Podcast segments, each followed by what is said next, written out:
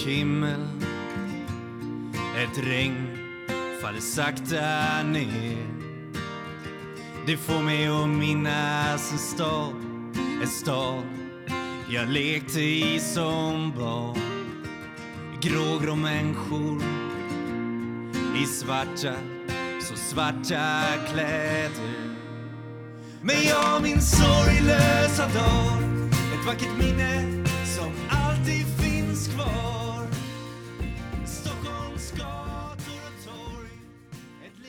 Välkomna till ett nytt avsnitt av Beroendepodden. Beroendepodden är en podcast om alla olika sorters beroende, medberoende och psykisk ohälsa. Och jag som driver podden heter Anneli. Jättevälkommen till dig som lyssnar för första gången och välkommen tillbaka till alla er andra. Kika in på hemsidan, där står det vad podden gör mer än bara podda. Där finns det en flik som heter Hjälp att få om du behöver stöd och hjälp eller har någon anhörig som behöver. Um, jag får mycket frågor om Flatanloppet, ett eh, löplopp där vi går eller springer för att bryta tystnaden kring psykisk ohälsa och beroendeproblematik. Eh, jag får frågor om det blir av i år med tanke på pandemin och så. Och eh, vi har gjort så att vi har satt en 50 platser än så länge. Skulle det bli förändringar i samhället att man får ta in fler så kommer vi öppna upp för fler. Så vill du säkra din plats så gå in och anmäl dig. Det finns fortfarande några platser kvar. Eh, tyvärr har vi varit tvungna att skippa barnloppet i år som vi hade förra året. Eh, supertråkigt tycker vi. Men vi hoppas ju självklart att vi kommer kunna ha det nästa år. Eh, och sen har vi även en virtuell eh, tävling ifall man vill eh, ja, vara med men på distans. Så gå in på flatenloppet.com och läs mer där. Så, Eh, så hoppas jag ju som sagt att de öppnar upp så att vi kan öppna upp för att fler kan komma. Annars så ses vi väl kanske i framtiden. Men som sagt, in på hemsidan och kika om, om ni vill komma i kontakt med mig så står mejladressen där. Och eh, jag är jätteglad för alla mejl jag får verkligen och som ni vet jag svarar så fort som möjligt. Ehm, och sprid podden på sociala medier, Instagram och Facebook. Det betyder jättemycket. Eh, och jag önskar er eh, en fantastisk lyssning och eh, glad midsommar för att om jag tänker rätt så nästa gång vi hörs är ju efter, efter midsommar. Så jag önskar er en glad midsommar och hoppas den blir eh, städad och nykter och ja, som, som det ska vara tycker jag. så eh, glad lyssning. Ba ba da da, ba ba da da da da da da da. Välkommen till Beroendepodden Marielle Järlinius. Tack! Eh, dagens avsnitt så ska du få berätta din historia. Och eh, ja, du är ett maskrosbarn och eh, på grund av det så har du också haft problem med ätstörningar, GAD, depression, PTSD och an- annat.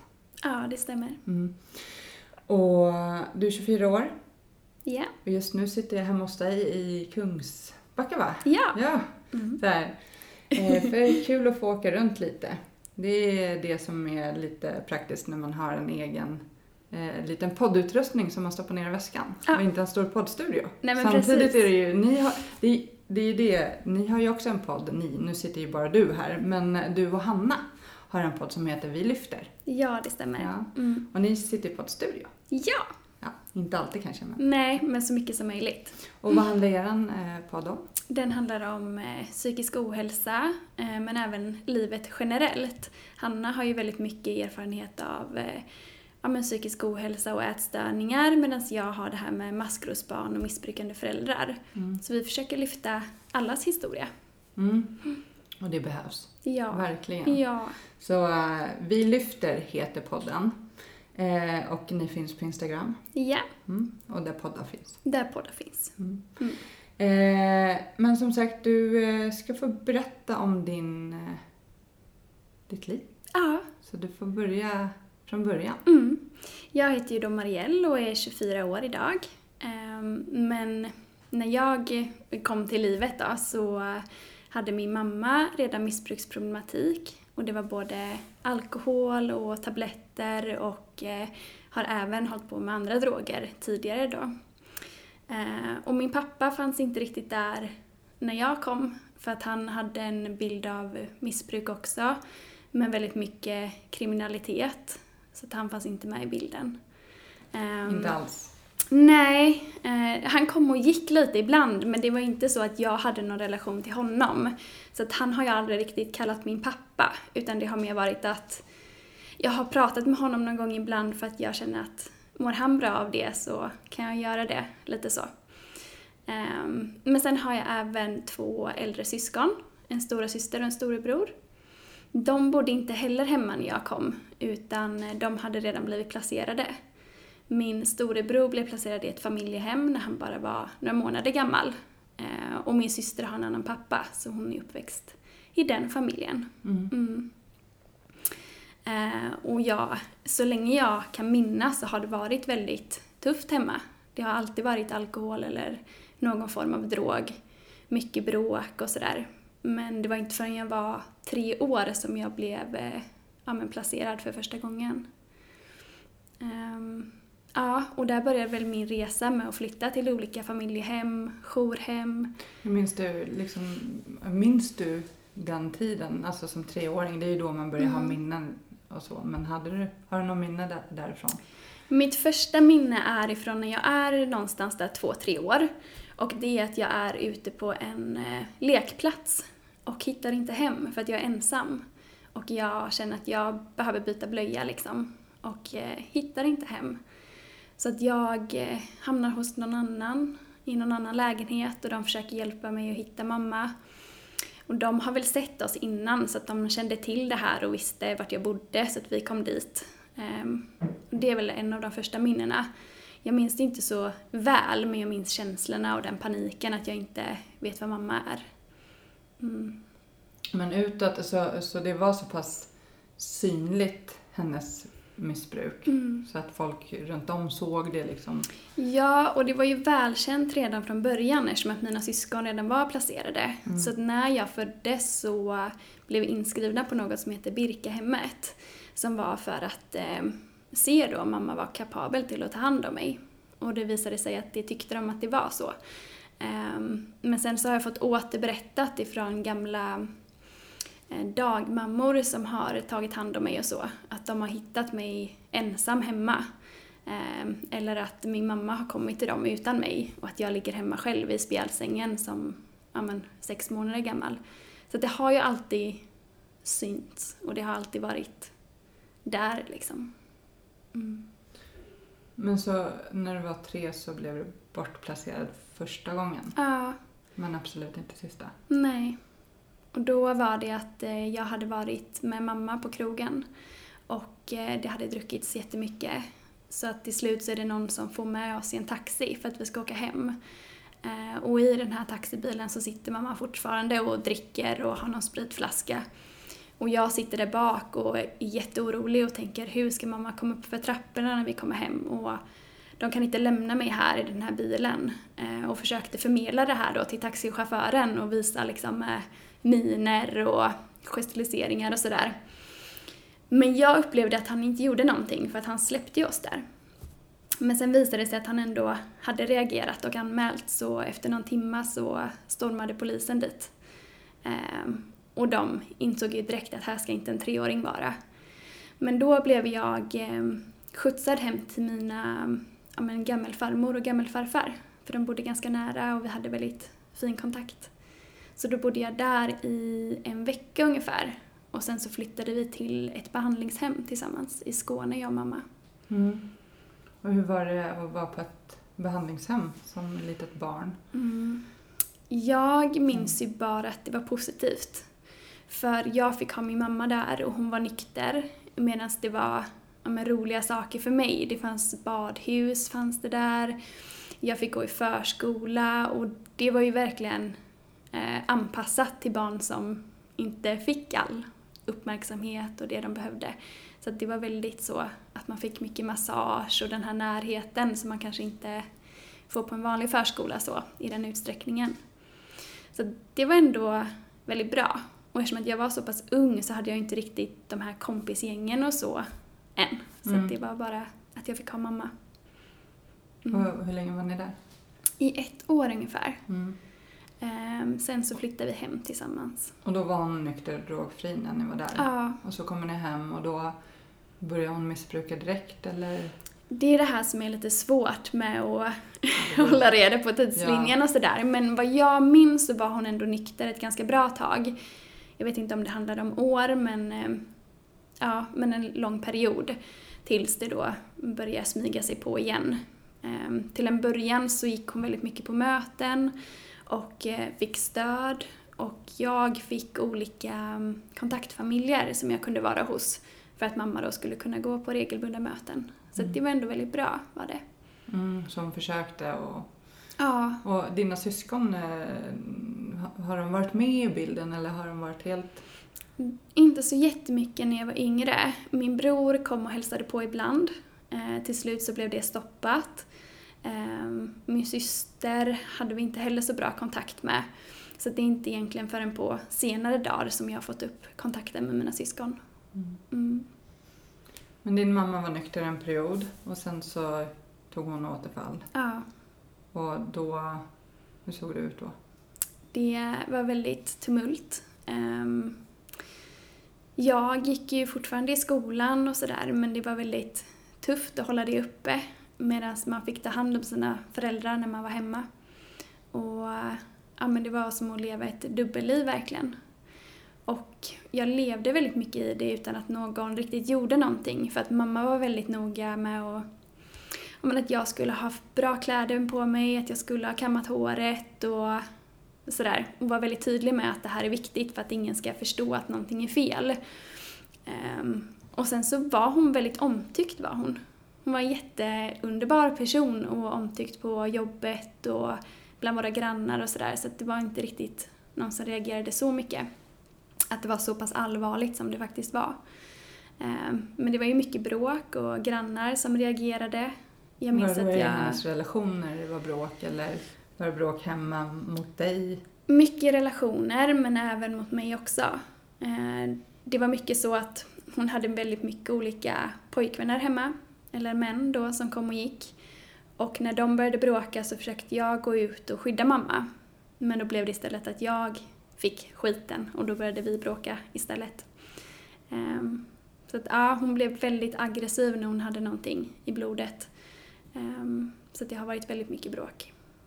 Mm. Men när du gick i, i skolan och drack, var hon hemma och drack på dagtid då när du var i skolan? Att du kom hem till en redan berusad mamma?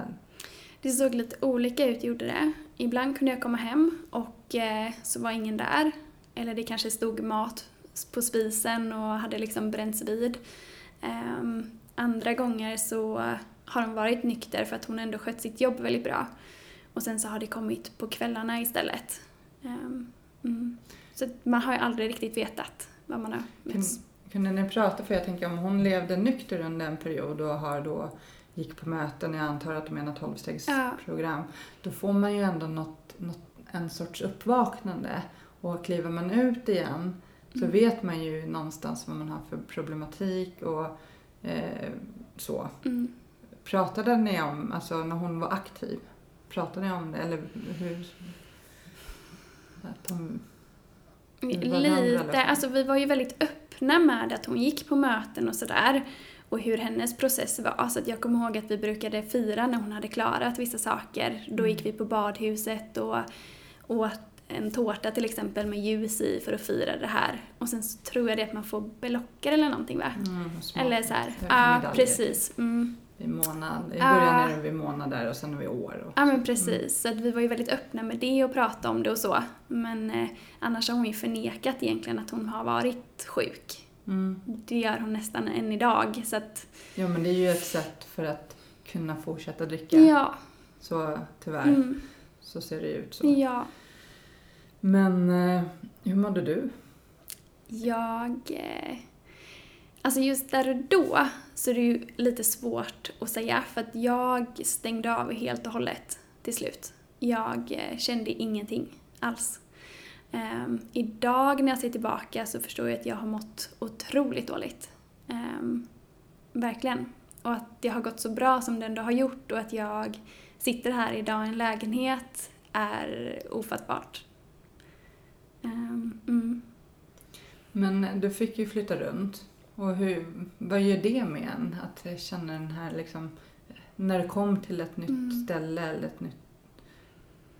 Alltså jag kände mig alltid som en gäst, gjorde jag. Mm. Eh, sen var jag väldigt försiktig av mig och blyg och eh, var inte den som tog för sig eh, så mycket. Utan jag var mest sitta med och kontrollera de vuxna och inte göra någon arg eller sådär. Ehm, så det var egentligen att flytta en ja, flyttlåda Mm. och åka runt. Ehm, Hur länge kunde en sån period vara när du var på ett nytt ställe? Det var allt från tre månader till ett år ungefär. Mm. Och sen så fick du komma hem en period och sen var du Ja. iväg igen. Ja. Vad, vad kände du att, vart ville du vara? Ville du vara hemma eller ville du vara... Det beror lite på vilken ålder vi pratar om. När jag var yngre så ville jag nog inte vara hemma för att jag förstod att det, det funkar inte, liksom. någonting är fel. Eh, Men samtidigt så saknade jag ju mamma när hon var så bra som hon var. Eh, När vi kommer upp mer i tonåren så var det väldigt ambivalent för att min mamma kunde muta mig med saker och säga att kommer du hem så får du de här märkeskläderna eller du får den här nya ja, modellen av mobilen. Vilket var väldigt viktigt för mig att faktiskt visa att jag inte bor med en mamma som har alkoholproblem och jag vill vara som alla andra. Sen så var det lite lättare också att bo hemma. För där var ju min skola, mina kompisar, en pojkvän som man hade då. Ehm, och när jag flyttade så flyttade jag oftast ganska långt bort. Mm. Så det var många sådana saker som vägde in också. Mm. Men visste dina eh, vänner om hur det såg ut eller var du öppen med... Jag har alltid varit väldigt öppen med det. Eh, så att de flesta visste om det. Eh, sen så var det några ehm, incidenter när socialen kom och hämtade mig på skolan eh, för att köra iväg mig. Så då visste ju alla att det var någonting liksom. Mm. Ja, hur kändes det när de kom till skolan? Det måste ha varit en... Alltså det, ja, det är svårt att beskriva för att samtidigt så var det ganska skönt att någon förstod att det faktiskt inte är så bra att eh, Marielle är trött för en anledning eller sådär. Ehm, men samtidigt så var det ju jättetufft att bli blottad så. För att jag ville ju inte visa den sidan för någon annan. Men det där har också varit tvådelat för att min mamma har alltid varit så här att du får inte berätta för någon, du kommer bli utstött, du kommer bli mobbad. Medan jag kände väldigt tidig ålder att vänta lite nu, det är inte jag som har problem. Det är du som har det. Ehm, och jag kommer inte bli mobbad för det, för det är ju inte jag. Ehm, så att jag tror att jag blev väldigt ja, obstinat där och ville göra tvärtom. Mm. Mm. Men sen så blev det en sorts botten i det hela för dig. Mm. När... Jag skulle säga att det var när jag var ehm, 14 år Mm. och kom till mitt sista jourhem. Ehm, det var ganska många barn som bodde där, ungdomar. Och jag kände att men jag klarar inte mer. Det är som att jag bor på ett barnhem. Ehm, och visste aldrig om jag skulle få flytta eller om jag skulle få stanna kvar. Så att till slut så ville jag inte ens packa upp. Och ehm, jag började må så dåligt att jag kunde vakna på nätterna och skrika och gråta och att det kändes som att någon ja, men, knivhögg mig i magen och i bröstet. Eh, då visste jag inte att det var panikångestattacker, men det vet jag ju idag. Ehm, och det var nog där. Och då satte jag ner foten och ringde min eh, socialsekreterare och sa det att nu måste det hända någonting. Jag vägrar att flytta hem igen, för jag kan inte ha det så här. Eh, ni måste göra någonting, jag måste få ett hem där jag kan bo och känna mig trygg. Ehm, och sen så ringer de några dagar efteråt och säger att de har ett hem som jag kan komma till. Eh, Men jag tror inte riktigt på det från början. Eh, Och försöker inte lägga några känslor i det utan bara ja, ja, jag kan väl träffa dem. Men vi börjar träffa den här familjen och gå på lite fika och jag får bli lite mer introducerad och komma hem och hälsa på hos dem och då kände jag någonstans att så här brukar det inte vara. Ehm, det här kanske är ändå på riktigt att jag ska få stanna här och bo där. Ehm, och det blev till slut så, att jag fick flytta dit. Och då vände allting. Ehm, man kan ju tro att nu mådde jag bra och allting var bra men det blev snarare tvärtom. För att helt plötsligt så hade jag ingen att ta hand om. Jag skulle helt plötsligt vara bara jag och inte behöva ja, men, ta hand om de vuxna sysslorna. Och det gjorde att jag eh, tappade mig själv lite, gjorde jag. Och behövde hitta någon annan kontroll. Vilket dels blev eh, maten, att jag kontrollerade den. Ehm, sen så skulle jag väl säga att hela min, hela min kropp bara la ner. Så att Mm. jag fick jätteont i muskler, leder, eh, min mage slutade fungera. Så det var vid en ehm, sommar som jag eh, bara låg på en madrass ute ehm, och drack näringsdrycker för att jag kunde inte äta. Ehm, och blev undernärd och eh, fick, ehm, ja men jag hade ingen vätska i kroppen heller så jag låg inne. Och jag minns verkligen det här så väl för att jag sitter ute på en parkbänk med min familjehemsmamma för att vi får gå en promenad när vi ligger på sjukhuset och jag bara sitter där helt apatisk och känner att det här är slutet. Jag kommer aldrig må bra igen. Ehm, så att ja, Men det var inte slutet. det var inte Nej. slutet, det var det inte. Men det, just det här som du berättade om fysiska smärtor så det Mm. är ju, tycker jag, är jätteintressant att Mm. kroppen verkligen så här visar så tydligt att något är fel Mm. eller eh, eller ja, det är det den visar liksom. Att det är, det är fel liksom. Mm. Och det kan vara svårt att kanske förstå det. Nu fick ju Mm. du hjälp där. Och, men många kan ju gå med fysiska smärtor mm, hela livet och inte förstå att det kanske sitter på insidan och att man måste ta hand om det för Mm. att... Hur är det med, med det idag? Är det mm. helt borta eller bättre? Det är mycket bättre är det. Ehm, Jag försöker ju lära känna mig mer och mer för varje dag som går Mm. och jag har sökt väldigt mycket hjälp för att jag vill gå till botten med det. Ehm, Så att jag började bearbeta det jag varit med om ganska tidigt. Eh, Både i KBT och sen så när jag har blivit äldre så har jag gått sorgbearbetning och andra saker så. Mm, det är jag ju handledare i. Okej, Mm. ja. Eh, och det har hjälpt mig jättemycket verkligen. Med Mm. förståelsen till mig själv och hur jag reagerar på saker och varför jag mår som jag gör helt enkelt. Eh, men sen så vet jag ju det att är det någon period när jag är mer stressad eller tar på mig för mycket så visar det sig ganska snabbt.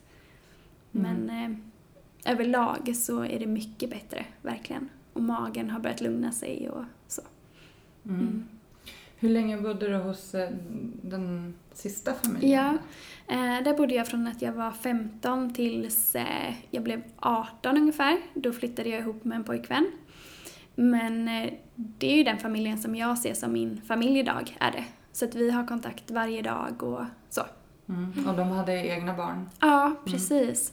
Ehm, två småsyskon, Kajsa och Lisa heter de, och sen en storebror som heter Kristoffer. Mm.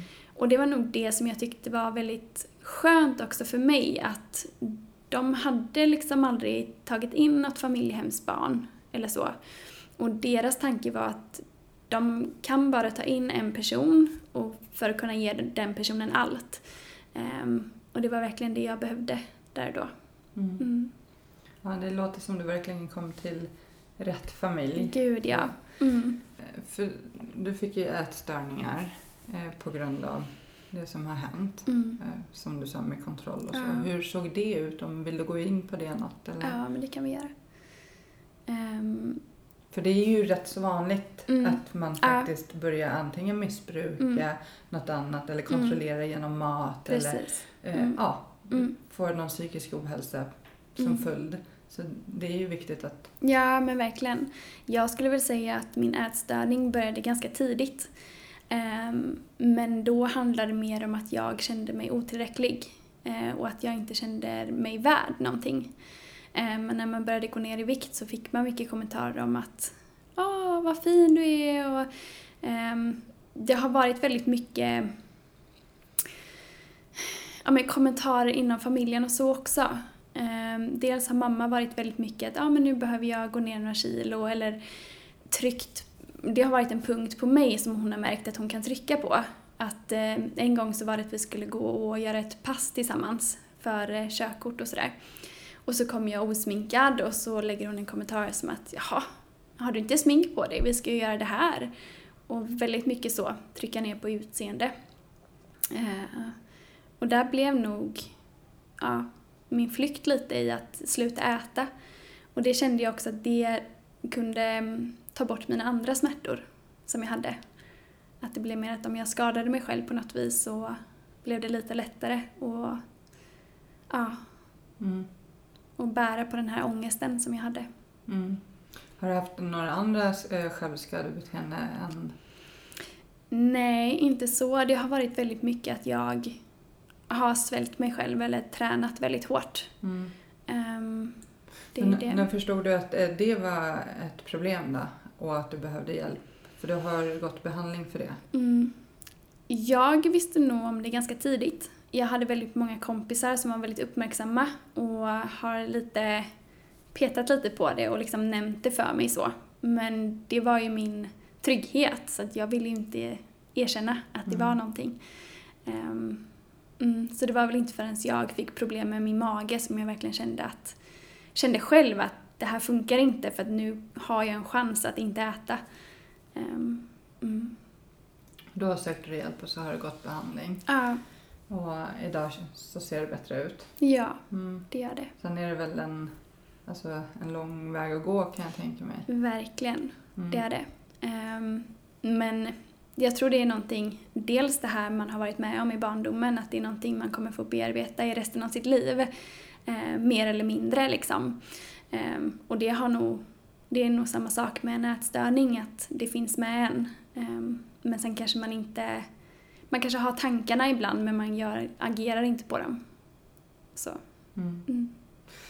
Under de sista åren när du bodde i den här familjehemmet innan du flyttade hemifrån, Mm. där, hur var relationen med din mamma då? Eh, Det har gått lite till och från. Ehm, Till en början så hade jag ganska mycket kontakt med henne. Och det är ofta så att när jag väl flyttar så blir hon nykter. Och ehm, ja, då har jag ju kunnat ha kontakt med henne. Sen så hände en incident när jag var och hälsade på och hon ehm, ja, spårade ut totalt. Och det blev en ganska grov misshandel. Ehm, På dig? Ja.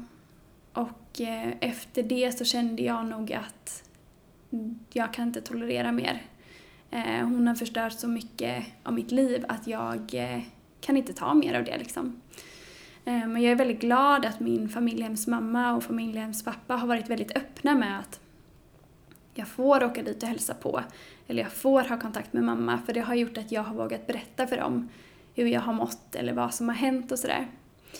Um, idag så har jag inte kontakt med henne. Um, dels för att hon eh, är ganska djupt nere i sitt missbruk och sin sjukdom. Och jag känner att jag kan inte ha med det att göra om hon inte vill ta hjälp. Så att jag har sagt till henne att jag är här men vi ses när hon är på andra sidan. Eh, och försöker peppa att hon kan klara det för att det har hon gjort innan. Men eh, jag tar avstånd. Och när hon mår bra och jag mår bra så kan vi hålla en kontakt. Men annars, nej. Och din pappa, har du ingen kontakt med honom alls eller? Nej, vi har hörts någon gång så över telefon men eh, nej, Mm. ingen relation så har vi inte. Men hur har du jobbat med ditt eh, medberoende? Har du tagit någon speciell medberoendehjälp eller vuxna barnhjälp? Ehm, dels har jag ju gått den här sorgbearbetningen då Mm. eh, och de har även varit eh, specialiserade på medberoende så där fick jag väldigt mycket.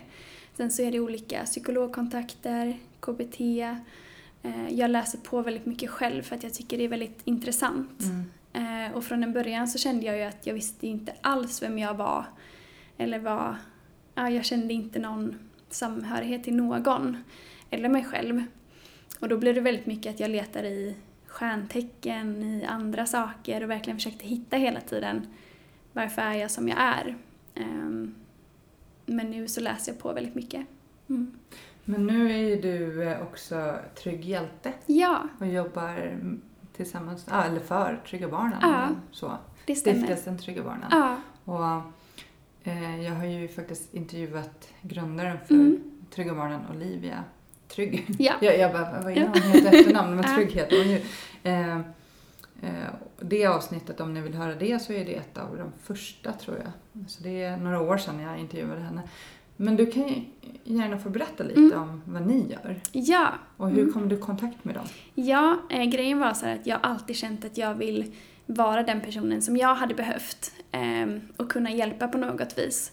Men sen så har jag känt att jag måste må bra själv först innan jag kan hjälpa någon annan.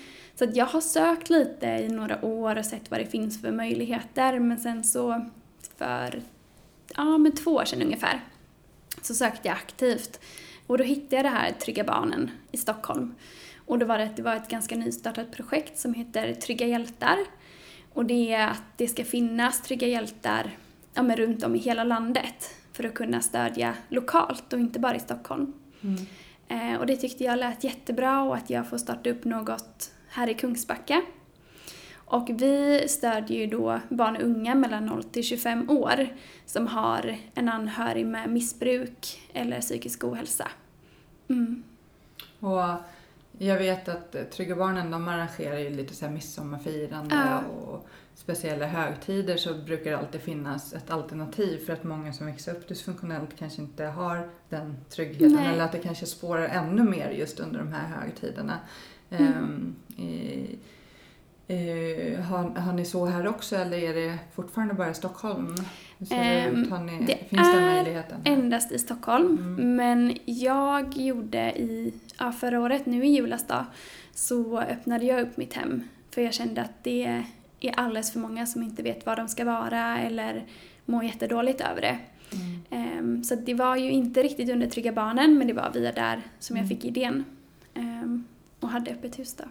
Så nu, eh, det du gör annars eh, som trygg hjälte är ju Mm. att finnas där mer som ett samtal eller? Ja, precis. Jag har en stödchatt som man kan eh, kontakta och skriva. Sen så håller jag föreläsningar, dels för skolor men även socialtjänst och andra som kommer i kontakt med barn helt enkelt. Ehm, och sen försöker kartlägga i Kungsbacka kommun då hur det ser ut och vad det finns för stöd och vad man kanske kan skapa för stöd om det behöver något. Men jag är även som en trygg hand brukar vi kalla det och då är man som en stödperson och kan träffas några gånger. Ehm, ja. Mm. Ja, jätte, jätteviktigt arbete. ja. Ehm, och som sagt, ni åker runt i skolor och Mm. mm, berättar. Och, Ehm, men eh, vad har du, för du har ju, lider ju också av GAD Mm. Och ja, dåligt mående. Ja. Mm. Vad har du för verktyg idag? Hur gör du? När det, hur ser det ut för dig? Det ser ganska bra ut nu gör det. Ehm, det jag har lärt mig är att hitta mina egna signaler ehm, och inte hitta det för sent att nu helt plötsligt fick jag en panikångestattack eh, eller sådär. Ehm, ja, men jag skulle vilja säga att det är de här grundläggande sakerna. Sova bra, äta bra och vara ute och röra på mig. Att det är liksom, det är det viktigaste. Mm. Men just eh, så här, midsommar, jul och sånt, Mm. hur såg det ut för dig? Ehm, ja, på midsommar till exempel så hade vi, vi hade en villavagn hade vi på Mm. en camping i Uddevalla där vi var på somrarna och på lov och sådär. Ehm, och det var ju oftast väldigt mycket fylla. Ehm, ja, att jag fick leta runt och försöka hitta mamma och var väldigt mycket ensam och sådär. Um, och det, det är lite roligt nu faktiskt när jag har blivit ganska offentlig med min historia och hjälper andra med att berätta det. Att det är väldigt många som har kontaktat mig som kanske har sett mig på den här campingen eller vid andra tillfällen och berättar då eh, vad de har försökt hjälpa och att de har liksom hämtat mig och att jag får komma in och äta middag hos dem och sådär. Vilket jag tycker är väldigt fint att få höra för att jag trodde ju att jag inte hade någon eller att ingen såg mig. Ehm, men det har varit ganska tufft, men jag skulle inte säga att det har varit så mycket just kring högtiderna, utan det har varit varje dag liksom. Sen på högtiderna så har vi firat ganska mycket med, ja, med familj och släkt och då har det varit mer att vi har tagit på en fasad. Så att de dagarna har ibland nästan kunnat vara bättre än någon annan dag. För att mamma har varit sig själv. Mm. Sen så det som har varit tufft för mig bland högtider är väl att jag vet att det kommer komma en smäll antingen innan eller efter för att ja, ta igen de dagarna som mamma har varit nykter då. Mm. Mm. Och när hon var, ja, exakt, när hon var nykter, de perioderna, ehm, gick du omkring med klump i magen om att snart så skiter det sig eller hur var, Ja, hade du någon tro att det här kommer nu? nu jag händer? önskar väl att jag kunde njuta när mamma väl var nykter, önskar jag. Mm. Men det var ju bara att jag gick och tassade på tårna och tänkte att snart kommer det, snart kommer det. Ja, nu händer det här, nu får hon det här samtalet. Ja, gud, nu kommer hon vara onykter nästa gång jag kommer hem. Eh, så att ibland kunde jag nästan känna att det var skönare när hon bara var inne i sitt missbruk, för då visste jag hur det skulle vara helt enkelt. Eh, mm. Mm. Vad skulle du vilja säga till alla unga vuxna som kanske sitter i din situation? Jag skulle nog vilja säga våga ta hjälp. Mm. Och är det någon som sträcker ut handen så ta den handen. Eh, och ibland vet man inte riktigt vad man ska ta för hjälp eller hur man ska göra men bara försöka. Eh, till exempel som vi i våra chatter så brukar vi alltid säga att börja med ett hej så tar vi det därifrån. Ehm, sen så vill jag även, jag pratade nämligen med en, eh, med en ungdom för bara några dagar sedan som upplevde att eh, kanske inte var berättigad att söka hjälp eller kalla sig för ett maskrosbarn för att ibland var det ju bra. Men att mår du dåligt så mår du dåligt och känner du att du inte har det bra så har du det inte bra. Eh, och ofta så brukar man ju försköna det själv så att ofta så är det ju egentligen mycket värre än vad du kanske själv tror också. Mm. Och också just att det kan se så olika ut. Hos dig var det ju rätt så tydligt, Ja. hennes missbruk Mm. och så. Men jag tänker att det finns ju många som växer upp där det kanske göms även väldigt mycket i familjen. Ja. Där man bara... Man vet inte riktigt Nej. vad det är som händer men Mm. det är någonting som är väldigt fel. Liksom. Precis. Ehm, och då kan det ju också vara svårt att kanske ens förstå vad som Ja. händer. Ehm, men också att många, eller de flesta barnen vill väl skydda sina föräldrar också. Vad händer om jag berättar för en annan vuxen min situation hemma? Vad Mm. Ja. händer då? Verkligen. Eh, Jag kommer ihåg att min mamma satt med mig innan vi skulle på möten eller sådär med socialen om det har kommit in någon orosanmälan. Då satt hon där eh, bredvid mig eller stod över mig och verkligen så här, det här säger du, det här säger du inte. Om du säger det här så händer detta och verkligen hotar så. mm. Så att jag vågade ju inte vara öppen heller alltid. Ehm, mm. Mm, ja, men såklart. Och det, det kan jag tänka mig att det där steget att våga be om hjälp Mm. eh, kan vara så svårt när man är rädd för vad som kommer Ja. hända. Men att man måste våga, våga ta det. Ta det med en vuxen du Ja. litar på eller eh, liksom en kompis mamma Mm. du litar på kanske. Eller hör av sig till er, Trygga Ja. Barnen. Vad, vad finns det för andra ställen man kan vända sig till sådär på? Ja, men det finns ju lite barn, olika. Det finns ju BRIS. Trygga Barnen Ja. som vi. Sen finns det ju BRIS. Mm. Sen finns det även Maskrosbarn. Mm, eh, som är en stor organisation. Ehm, ja. Sen skulle jag vilja säga, kommer du i kontakt med någon större organisation eller pratar med någon som du känner att ni klickar så berätta där så får de hjälpa dig till rätt hjälp. Mm. Och sen när man blir lite äldre så finns det så vuxna barngrupper Ja. som man kan, om man känner att man ändå då kanske har kommit så långt så att man har flyttat hemifrån och så. Mm. Men för att det som händer för många är ju precis det du berättade, det är att tar man inte hand om det man har Nej. varit med om Mm. så kan man få fysiska, fysiska och psykiska problem Mm. Ja. på grund av traumorna man har varit med om. Mm. Och därför behöver man ju kanske ta hjälp så. Ja. Och inte bara köra på som många gör tills de Nej, kraschar det blir ju tyvärr ofta så att man gör alldeles för mycket eller börjar liksom med prestationer istället Mm, för mm. att man ska inte tänka på det eller för att man ja, Mm. ska känna något värde helt enkelt. Man kanske har varit den som, eller man har ju då varit den som har tagit hand om mamma eller pappa och har Mm. den här eh, rollen på sig redan att klara Mm. själv. Mm. Den kan ju också vara väldigt svår och liksom, jag klarar inte allt själv, jag Verkligen. behöver hjälp. Mm. Så. Nej men det, det eh, säger vi ofta här i podden, att våga be om hjälp. Och Mm. Det finns hjälp att få. Ja. Och jag, eh, har du någon hemsida eller Instagram? Hur Instagram, th.kungsbacka. Mm. Där är lättast att få kontakt. Ja, så där hittar man dig. Ja, Mm. Och jättetack för att jag fick komma hit och Ja. intervjua dig och all lycka till i framtiden. tack så jättemycket.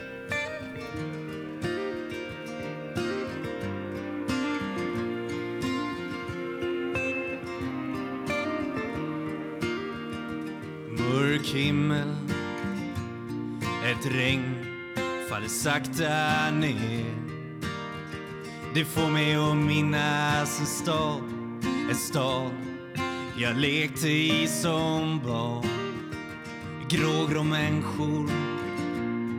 I svarta, så svarta kläder. Men jag min sorglösa dag. Ett vackert minne som alltid finns kvar.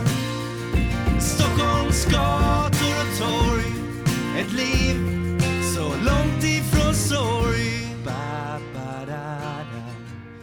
Ba, ba, da, da. Ba, ba, da, da, da, da, da, da, da. Ba, ba, da, da. Ba, ba, da, da.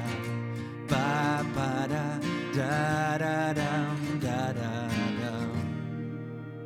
En dyster T-baneperrong Ett liv inrutat i betong Stäng ut det andra med musik. Fokusera allt på att bli rik. Här finns en dyster atmosfär. Ett liv kretsat kring karriär. Men jag min sorglösa dag. Ett vackert minne som alltid finns kvar. Stockholms gator och torg. Ett liv så långt ifrån sorg ba, ba, da, da. Ba, ba, da, da. Ba, ba, da, da, da, dam, da, da, da. Ba, ba, da, da.